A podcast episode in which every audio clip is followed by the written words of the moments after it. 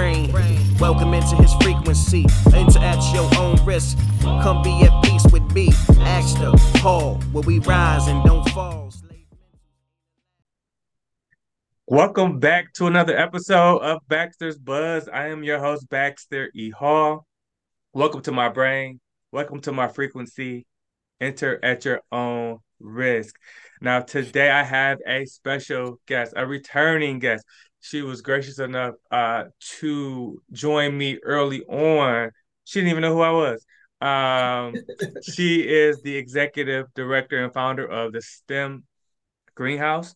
Uh, it's a nonprofit that does after school programming, summer academies, uh, and, and much more. But also, uh, she's an advocate of Black founded nonprofits, and we'll get into that a bit more in a bit. Dr. Kelly Christopher. Dr. Kelly, welcome back to Baxter's Buzz. Thank you so much for having me. It's a pleasure to be here. Yeah, yeah. So, um, we wanted to talk about uh contributors to Black history, and I always think it's it's nice to mix it up when we because there's so many folks to choose right. from, but we can sometimes get in the habit of like going with like the same old, same old, right? I mean, even my first grader and fourth grader, you know, the stuff that they're writing, the stuff that it's, it's like, okay, we've we've heard about this, you know. Um, mm-hmm. but you had an idea that I thought was interesting, um, where we would take a figure that that we all kind of hear about um in February of no of no other um month, but but then sort of take a, a different vantage point on it. So the the person that we're talking about is Martin Luther King Jr. But um, we're we're looking at one of his quotes uh, specifically, and we're gonna kind of peel the layers back on that. So thank you for bringing that unique sort of perspective on someone that we may feel like we know, but we we still have a lot to learn about him as well. Yeah, I think that generally in history, history only sees what they want to see. You know what I mean? We don't we don't get the full um, context of everything that, that person believed because we just edit. You know, the historians edit what uh, what that you know so mlk has been edited by historians. That's just the reality. And so we don't know the full breadth of what he believed in um just because we don't get a full picture of it. Yeah and and just like most people we got layers to us. And for someone so famous you know it's like it has to fit into our vision the the these tiny sound bites and sort of the message that we are trying to communicate right? Because mm-hmm. um he was much more than um the i have a dream exactly. speaker right? Yeah he's he gave so many speeches but every quote comes from like that one speech um, because like you said that's the message that the his history wants to present. And um, so yeah i thought it would be kind of neat to look at a couple of you know some quotes that he had that were just you know maybe we didn't really um, dissect as much. Yeah um and and one that resonates with you um and myself but specifically you because of the work that you do every day um let me just let me just read it and then we'll can we can kind of uh jump into it so um philanthropy is commendable but it must not cause the philanthropist to overlook the circumstances of economic injustice which make philanthropy necessary mm-hmm. that's a that's a lot yeah. And, you know, I think finally we're sort of coming to terms with this that, okay, there's a reason that there's so much inequity. You know, it, it, you know, it's an inequitable system. And then the people at the top with all the power and all the resources of the 99%, you know, turn around and like, oh, well, let me see for you, the rest of you, how I'm going to parse out my, you know, here's 5% of my will riches and wealth and everything. Um, and make you turn you know we have to jump over hoops jump through hoops to get your little 5% of your you have so much abundance and excess but um you know why is that were you able to amass that wealth by doing things that were not um, uh, that maybe were inhumane, that were unethical. Um, were you taking advantage of people and they're with lower wages and whatnot so that you could amass wealth? So yeah, there's there's a lot of pieces that um, that I found going through um, as a nonprofit, you know, seeking resources from organizations. And even though, you know, a lot of times the people on the ground have all the expertise, the people who give out the money tell us what we we're supposed to do. You know, if you want this money, you have to do this. If you want this money, we need you to do that.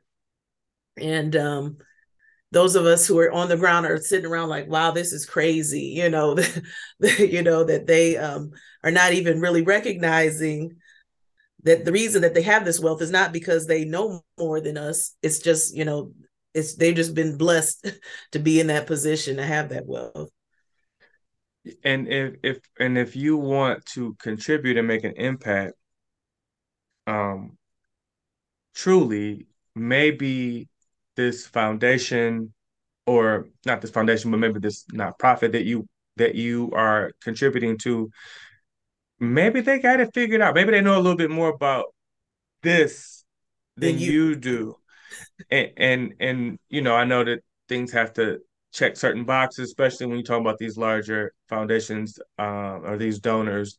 They have to sort of fit inside of this box, but I think we need to bust those boxes open. Yes. Well, and that's the thing. A lot of times nonprofits are put in a position when you're in a powerless position, you just tend to, okay, whatever you want, I'm, you know. Um, so for example, a really large foundation they told me, well, we only give money for early childhood education. And that they're not alone. There's a lot of organizations that only want to support young children. And it's, but I have to, to come back at them and say, why? Why won't you support a middle school student or a high school student? Is it because they look so cute when they're three years old and five years old and all your pictures and you're willing to give to Black children when they're little, but when they're 12 years old, now they're a threat? and you can't mm-hmm. you know i've had a, a, there was an organization they donate food to kids after school we uh, we stopped giving in the sixth grade why? Like this makes no sense. We just don't support middle and high school kids. They eat more than anybody. So right. why can't i you know but you're not gonna you only give to little kids. But again that's that mentality. These are these are generally white people. And that's just what that's well we don't have enough for everybody so we're only to do the little kids. Is that really why? You know you have to start asking yourself why. Why why are these systems in place? There's no logical reason that you can't feed a child that's 12 13 years old this is just your you know this is your mindset your beliefs and um you know i like i said this has happened to me so many times like i can't tell you how many foundations only like little kids you know mm. but but the reality is they're afraid of the black teenager mm. and they you know they they don't they're they're not as cute. They don't want to put them on their website. Mm. So um, you know, but most organizations won't even challenge them on, on that. They'll yeah. just say, okay, I guess I guess we just won't support middle and high school students. We'll only support little kids, you know, or they'll say, well, we stop in the third grade. We don't support over third grade. Why? This makes no sense. Yeah, yeah you know, when we um my uh, friends and I started our nonprofit in 2020, um, Catalyst for Change. We had a number of things that we wanted to accomplish, and we we knew a few folks who were part of like the the donor world, the foundation world, and we got some really um, interesting feedback, and we were victims to it um, as well, Dr. Kelly, where we they said, well, have you thought about this or have you and they were taking sort of our vision and, and trying to help right? But really changing our purpose. Exactly. Well see and that's the, that is one of the problems. And i've had this too. I've had people of color come to me and say you know, well, Kelly, why don't you work with the white organization? They'll give the white organization the money and then you can like sub. No, I should be able to, I'm the expert. I should be able to go to that foundation and get money. I shouldn't have to go through a white organization to get resources. I shouldn't have to change my mission to get resources. These people don't even know, you know, if you have never educated a black child, you've never been a black child, you don't know what that black child needs. Um, how are you going to tell me well i'm only going to support this sort of thing or you know it's it's so annoying but the but unfortunately most people in uh, that are in nonprofits don't push back and that's one of the reasons also that black nonprofits suffer because you know we may not have a big donor that gets us started with a million dollar donation you know? We we're working on teeny little dollar amounts and um you know again the way that philanthropy kind of you know the way that philanthropy philanthropy works is generally um, it's white people giving money to white people to fix black and brown people. Mm. and then nothing changes. You know in grand rapids there's an organization that has measured um, the outcomes for for all the races and stuff like in health and um, ec- economy and stuff. Nothing has changed for black and brown people in my community in the last 10 years and millions of dollars have been poured into this community, but they're pouring it into the same organizations. And even the state of Michigan, um, the government funding, I was talking to um, some people that work for state government because my programming does not get funded by the state. But there are certain reasons why. So, for example, um, they prioritize organizations that have a child care license. Why? Okay, this is an after school hmm. program for middle school and high school kids, and we do this programming in the schools that they're in. The school doesn't have a child care license. Why are you pri- so so basically all the money ends up going to the YMCA, the Boys and Girls Club, these white savior organizations. They're not designed to educate kids. So you want learning outcomes. I said keep funding that because you're going to keep getting the same outcomes. If you're funding the Boys and Girls Club, and I'm not, you know, that's not a horrible organization or anything, but what you're funding is open gym. Okay. You're not funding the math and science that they need to learn because the people there, that's not what that organization has been designed to do. Right. So, um, you know, if, but I said, that's fine. If just go out and say, we are, this is not about learning. This this is about recreation. And go ahead and give your grant. But don't say that you want kids to learn and only fund organizations that are offering sports after school. Yeah. Yeah. Um so i there's a need for it all right? Yes. there's yes. a need for a safe space. And uh, working at the Boys and Girls Club, I know you were just using them as an example, but I got to defend them a little bit, right? you know, because the the, the um, children need a, need a safe space to go to. Um, but yeah, that's not. Well, let's let me put it this way: in Grand Rapids, there have been multiple Black people who have tried to start after school recreational centers for children to have a safe space. They never get any support. And meanwhile, white people will come in. What now? Have you ever seen black people go into a white community and build a community center and start and start um you know mentoring little white kids it's it's ridiculous but that's what white people do to us. And then they expect us to thank them for it. And um you know we we have such a you know a mindset that only white people know how to manage buildings and resources. So we couldn't possibly give that money to like these were black people with PhDs, college professors. It didn't matter. We won't give you the money. We would rather give it to some white social workers who will come and give them a safe space. Why can't we provide the safe space? Right. Why can't that be our safe space? Why do we have to depend on organizations that are in where white people are in charge? Where white people have all the control in order for our kids to be mentored. Yeah, no, the same you're amount of resources right. should be given to people of color to have their own um, community centers in their communities. That's right.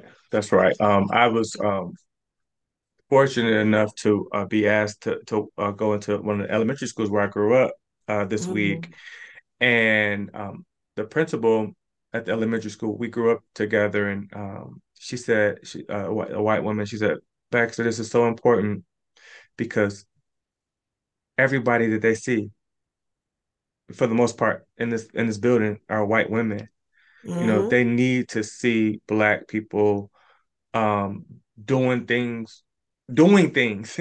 exactly. Know? Well, you know, in um research has shown that all children learn best from someone who is similar in a similar demographic group. Meaning a white female will learn best from a white female. A black male will learn best from a black male.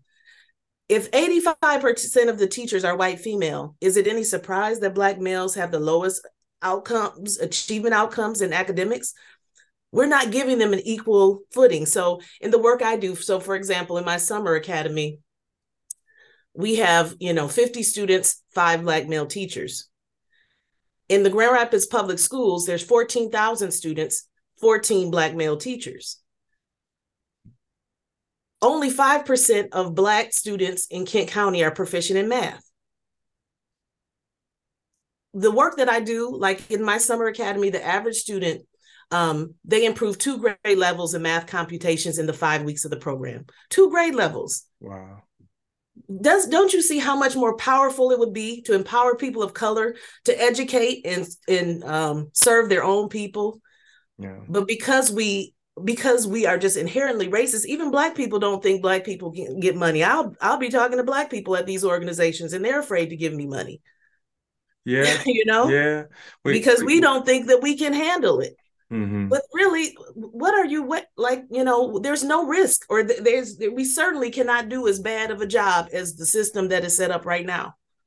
Right. When you talk about measuring impact and no real tangible um, improvement has been made, millions then, of dollars just wait. Try something. Yeah. Try try something else.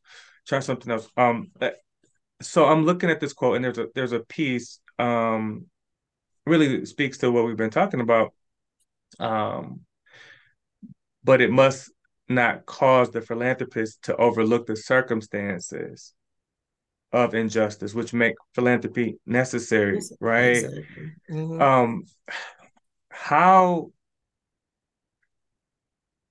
when you when you hear that piece, the mm-hmm. the like t- like what what comes to mind and and just well, yeah. I could just I could just imagine Martin Luther King Jr. because he's talking to, to, a lot of wealthy white people, you know, and they they really do want to help, um, but at the same time, they're not always willing to, um, like he said, okay, what are the circumstances that cause the injustice? I think that a lot of times people just I mean, I know in their logical mind they don't think it, but if you have these discrepancies, these big, okay, the white students have this and black students have this, white students are achieving here, black students are achieving here. The reason they're not achieving in their mind really is just that they think these kids are inferior. Now they mm-hmm. won't say it out loud, but the reality is, oh, we expect the black children to do worse. But what why is that? Why why can't that discrepancy is our fault? Okay. Mm. It's not the kids' fault. These children are not inferior. Now, there may be some situations that we cannot, I mean, we can't do everything for every child but um, there's a lot that we can do. And i really wish that um, instead of us just twiddling our thumbs okay well we're going to do a five year research project to see if you know this classroom of kids gets better what if we just invested in people who are already doing good work? Mm-hmm. You know, people who are like, you know, I tell folks, I can't believe I've been able to make the impact I've been able to make on the little bitty money and resources that I've had at my disposal it's um it's because i'm just you know i have a phd in engineering. I know what is needed for a child to do well in a stem career. But most people who are doing stem they're not people of color or they're not engineers or scientists. Like how can you you know how can you um, come into a school and talk to a black child and say become an engineer when you've never done the work yourself? You know what yeah. i mean it means yeah. something coming from somebody who's actually done it. My students see me and they know that they can do what I did because I'm no different than, you know, them. Right.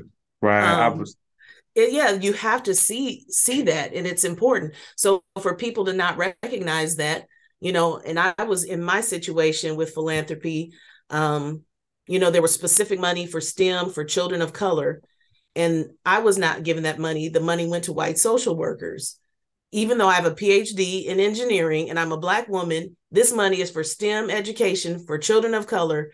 The money is still going to white organizations that are not even STEM organizations. Why is that? Mm. Because mm. our system is set up. So, for example, in this particular grant, um, these organizations were outscoring me on diversity, equity, and inclusion. Well, why? Well, that's because they took a diversity training and I didn't. I told him I could have given the diversity training. you know what I'm saying? But the reality is, I told the foundation, because again, you have to just challenge the foundation. I said, listen, yeah. you're not expecting people of color to even ask for money. So instead of um, giving points and scoring high for someone's lived experience as a person right. of color, you're scoring for diversity training. So somebody's mm. hour and a half of diversity training, my whole life of getting a, trying to get a PhD in a in a field dominated by white men, but you think they know what they're doing, and then you keep funding that, and guess what? No results. Year after year, no results, and you just sit around. Next time around, you give them some more money. Yeah. It doesn't make any sense. yeah. But um, that's why nothing is changing. And that's part of the things. Why it, you know, like that quote says, what are the circumstances that led to the injustice in the first place? Right. And part of it is see your own piece in that too. Philanthropy has to see, okay, we're part of the problem too. They think they're just helping all the time, but they're starting to realize, wow, our giving has actually increased inequity. Mm. that's wow. that's the reality. So, and I know that you are probably more outspoken than most in this field. Um, and I know that it's probably, I mean, maybe at one point, it, I don't know how how how uh, apprehensive you get these days. I'm sure at some point at the beginning you were more apprehensive when you kind of we're starting to examine and and and fundraise and try to figure out what you needed to to really make an impact with these children and you were having these meetings and getting in front of these potential donors what changed for you when you decided to say i'm going to push back a bit more. I'm going to challenge them a bit more. I'm going to try to give them my perspective because they probably haven't heard it. Exactly. Well you know part of it is and i will just tell you because when i first started kind of challenging the system, people of color came to me and said, Kelly, you know, you don't want to be perceived as the angry Black woman. Um, if you do this, you might lose out on some opportunities. You know, you, you don't, I mean, and these people cared about me, but sure. they have, but Black people, successful people of color, have been able to become successful by not threatening the white power structure by only making minor little you know incremental tiny changes that keep everybody comfortable, not being willing to have difficult conversations. And so, um, really, what happened, and it was, um, you know, partly after sometimes I'd be denied for grants and things. And actually, in the case of this particular situation with the United Way, where we had this interchange about um, the, you know, diversity and not getting credit for lived experience, they had raised money using videos of me. They had me in their capital campaign. They didn't get permission to use these videos, but they use money. They use me. And when I say they use me, I was the main person talking in these videos. So mm-hmm. at the end, I was like, you could take me off of your YouTube channel and your website, Ray, helping you raise money. But when I try to ask for the money, I'm not qualified to get it. Um, mm-hmm. but because again, they want to put the people of color out there they want to put black children out there they want people to see that on their website but behind the scenes all the people that are getting the money are white. And it's not um you know and they might be well-meaning white people but it doesn't make it fair. And so really you know what really changed for me was the whole george floyd thing. And i just said these people are not they don't, don't care about us you know they say they do because after that everybody was all oh we, we're supportive of you know black people and diversity is at the core of our organization. And i said no where's the money? So we me and a friend who's a latina we um, started looking through their tax returns or you know when they file taxes all nonprofits and foundations have to file their taxes. And we found that among all the top foundations 96% of the money was going to white organization 4% was going to black brown yellow red we all fighting for 4% mm. the majority of the money is going to the same hands but i told him if you go to your website you would think all you do is give people of color money because that's all you show on your website your mm. marketing does not reflect who you're giving the money to. And believe me, they were mad at first, okay?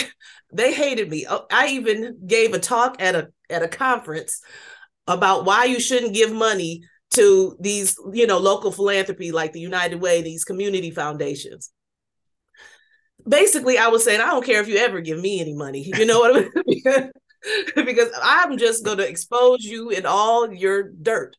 Um, but it had, but it made it started making a change because they still didn't want that bad publicity, and internally they were starting to wonder, okay, maybe we do need to make some changes. There are people of color in these organizations. Sure. They thought they were doing fine because there are black people been working there 30 years, still won't give money to black people. Yeah. How is how is this? It it makes no sense. But um, once again, you know so if nobody challenges them i challenge them because one like i you know when you're at rock bottom i didn't have any money anyway i didn't have anything to lose like i was to say what are they going to do stop giving me money they haven't given me anything so I might as well just put it out there. But as I did that, other Black foundations, I mean, Black organizations, Black nonprofits started reaching out to me like, wow, this happens to me too. Every time I do that, you know, they want me to change things. They want me to do things their way. They, th- you know, um, and then that's just to get a little bit of money. All this work for $5,000. You know, these Black people are, they have to work full time jobs. They can't even dedicate themselves to their cause because um, they get so little donations.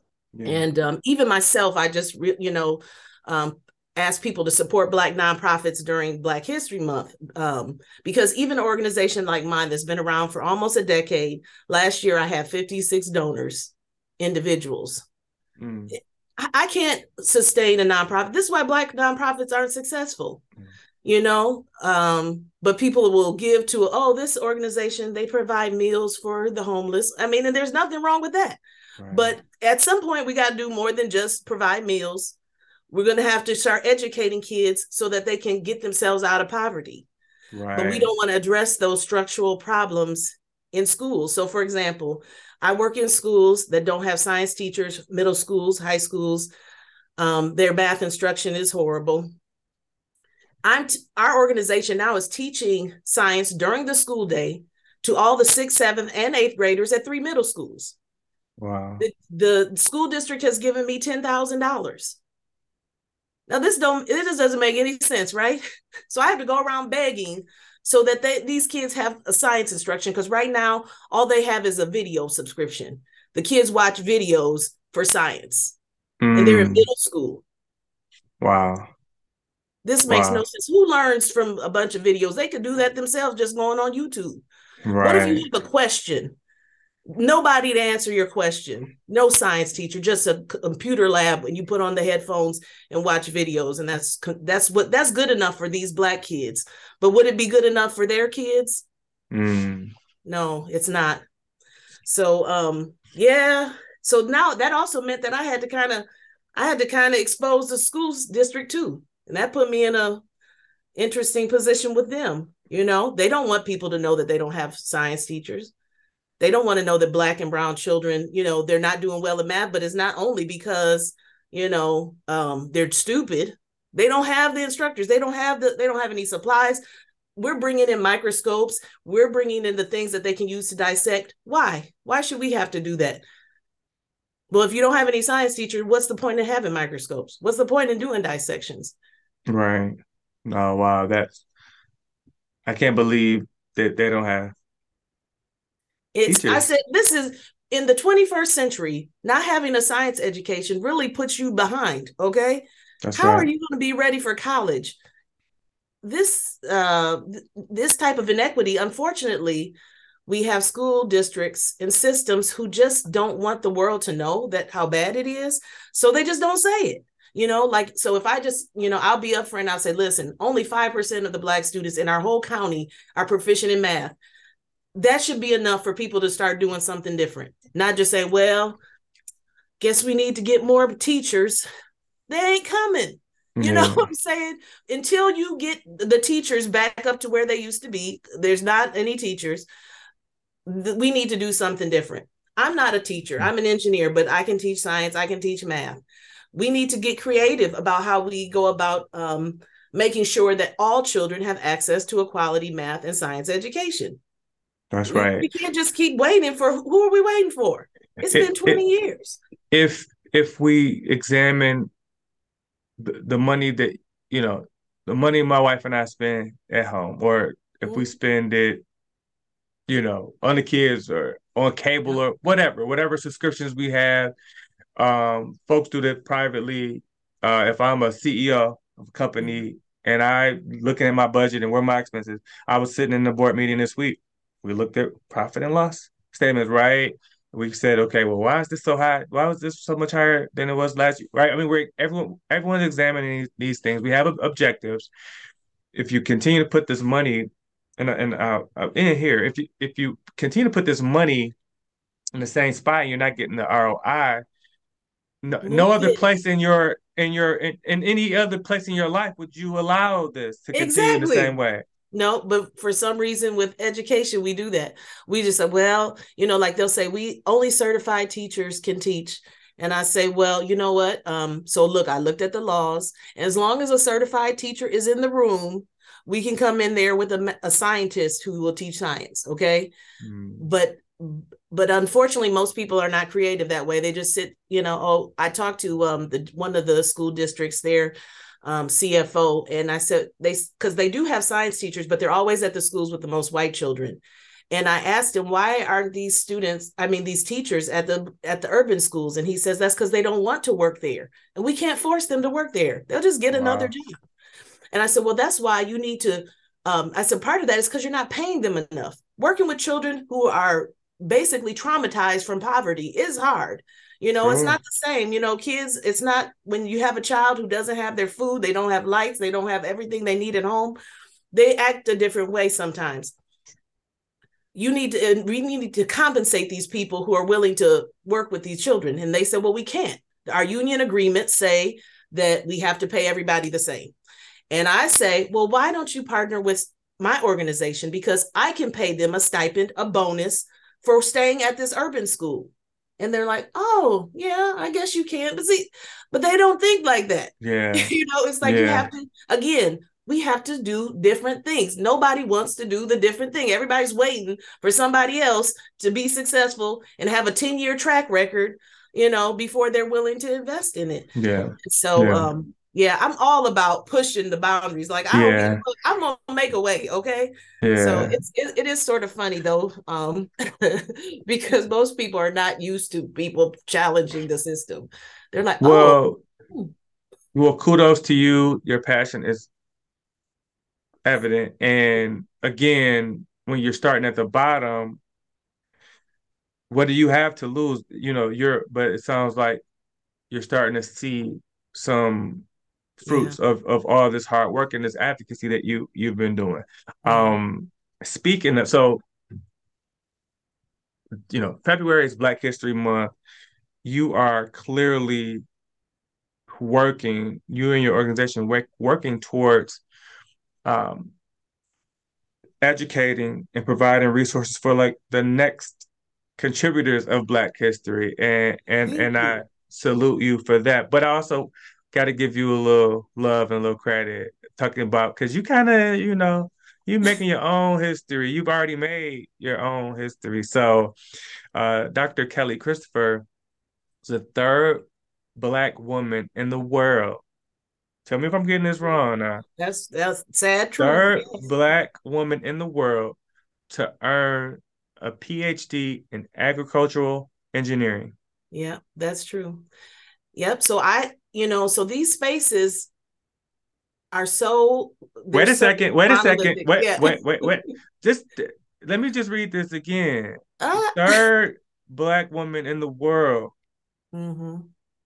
PhD in agricultural engineering. Yep. That's amazing. Yeah. When I started graduate school, I could count the black men on one hand. You know, it was it, there's just not a lot of us. And the reality is that the world is getting more black and brown ever since 2014, there have been more uh, children of color than white children in America's schools. So if that's the case, you know, we're not very far from um, being in a situation where there are just the uh, the minority is the majority.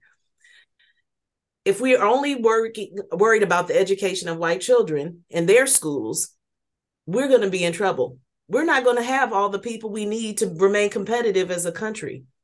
So this is um, something that businesses have to invest in for their own sustainability. They already can't find enough people to work there. In this, they got to scour the whole earth to find engineers, scientists, medical doctors.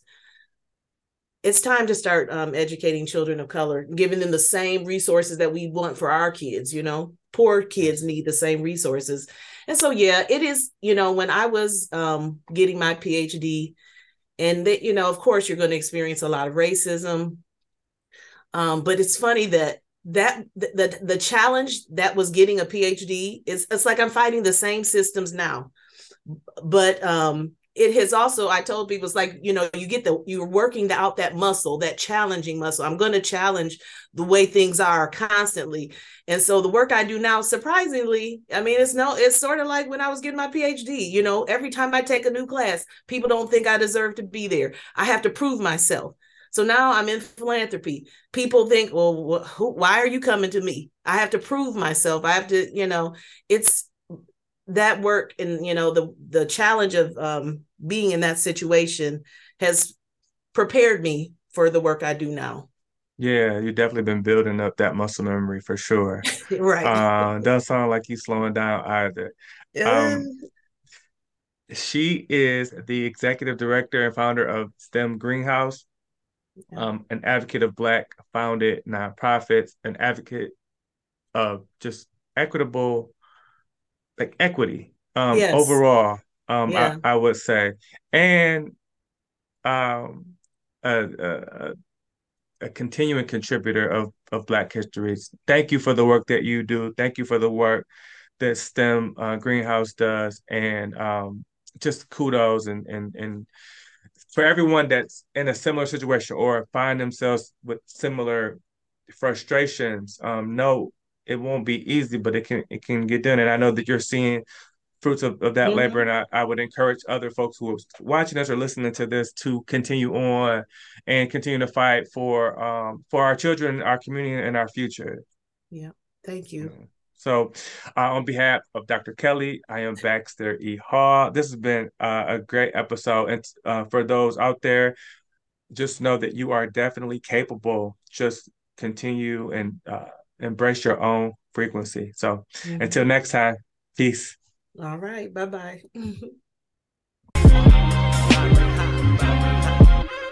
Welcome into his brain. Welcome into his frequency. Enter at your own risk. Come be at peace me. Ask the hall where we rise and don't fall.